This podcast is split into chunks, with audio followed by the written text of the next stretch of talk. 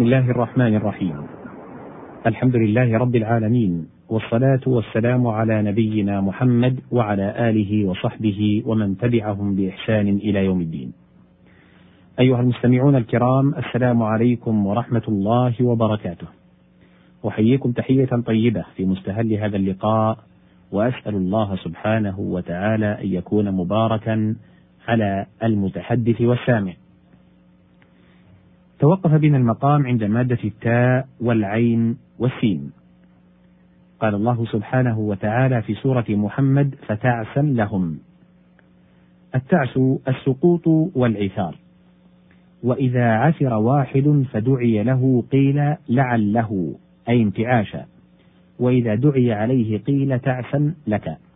قال الشاعر: فالتعس أولى لها من أن أقول لعا. فمعنى تعسا لهم أي انكبابا وعثارا وسقوطا ونحو ذلك. التاء والفاء والثاء. قال الله سبحانه وتعالى في سورة الحج: ثم ليقضوا تفثهم أي ليزيلوا وسخهم ودرنهم الذي يجتمع عليهم حين أحرموا.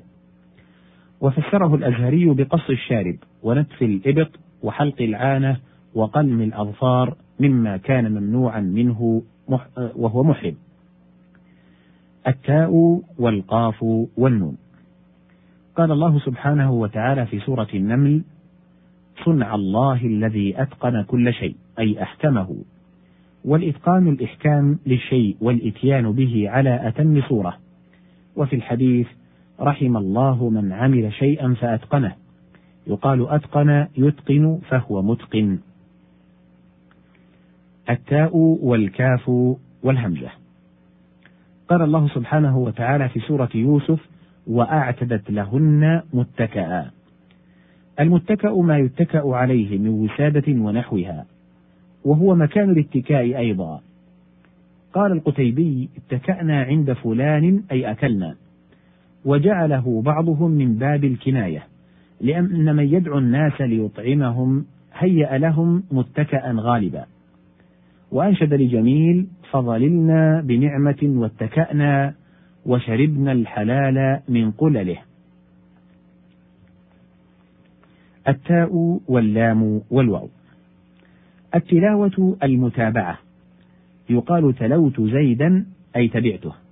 وغلب في العرف التلاوة على قراءة القرآن، فمنه قوله تعالى في سورة البقرة: يتلونه حق تلاوته. لأن القارئ يتبع كل كلمة أختها.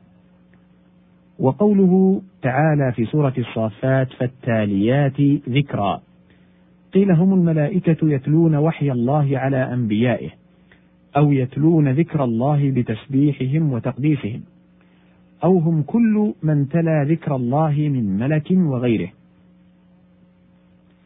وقوله تعالى في سورة الشمس والقمر إذا تلاها إنما قال تلاها لأن معناه هنا الاقتداء.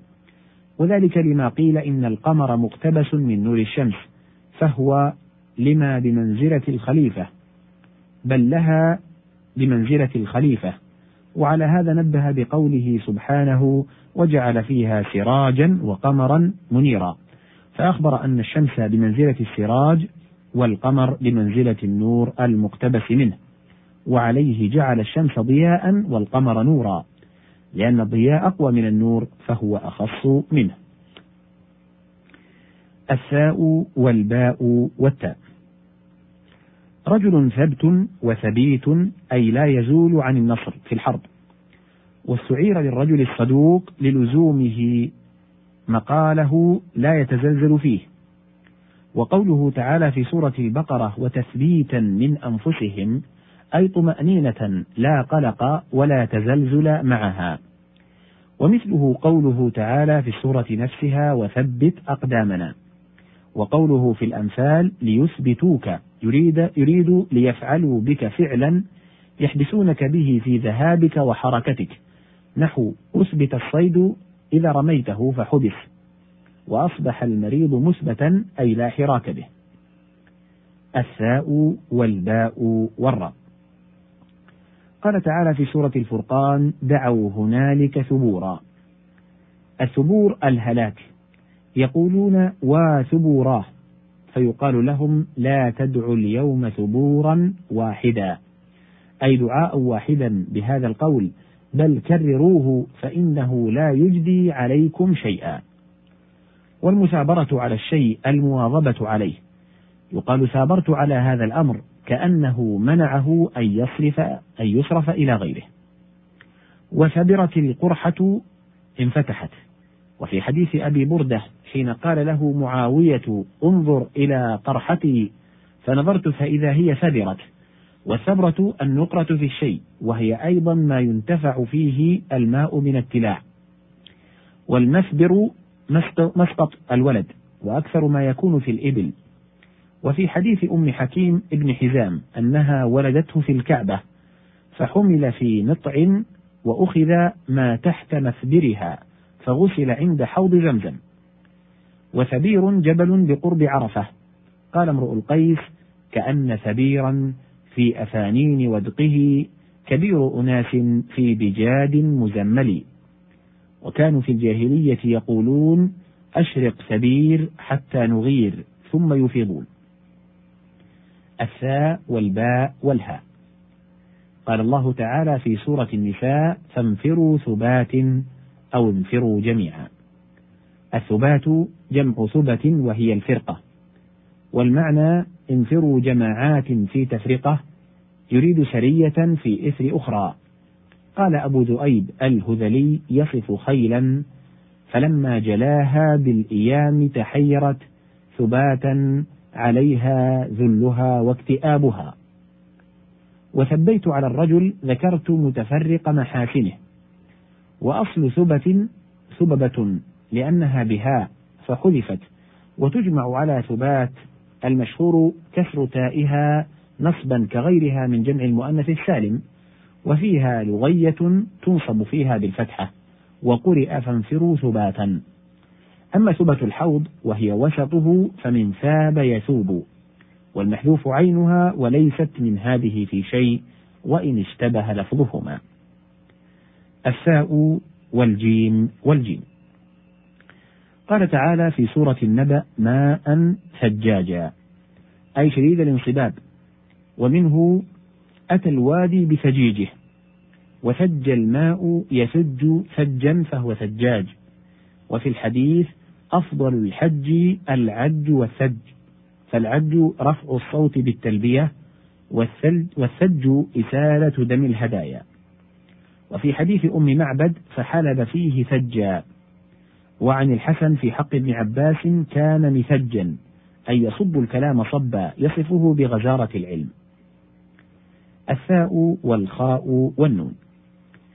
الإثخان تكثير الشيء وتطبيقه بعضه على بعض.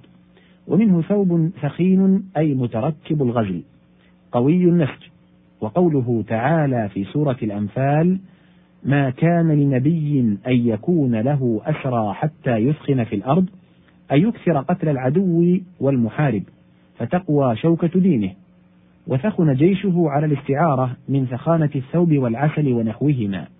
كما يقال ثخن الشراب يثخن ثخانة فهو ثخين إذا لم يسل وعشر صبه. وكان رأي أبي بكر مفاداة الأسرى ورأي عمر في قتلهم. وكل له مقصد صحيح فنزل القرآن بموافقة عمر ولذلك فسره بعضهم بمعنى حتى يمكن فيهم. والإثخان أيضا التشديد ومنه أثخنه المرض أي اشتد عليه وأثخنته الجراحة تمكنت منه ومنه حتى إذا أثخنتموهم أي بالغنم في قتلهم. وأنشد المفضل وقد أثخنت فرعون في كفره كفرا أي بالغت وزادت. هنا ينتهي الحديث اليوم. إلى لقاء إن أذن الله سبحانه وتعالى في الأسبوع المقبل. والسلام عليكم ورحمة الله وبركاته.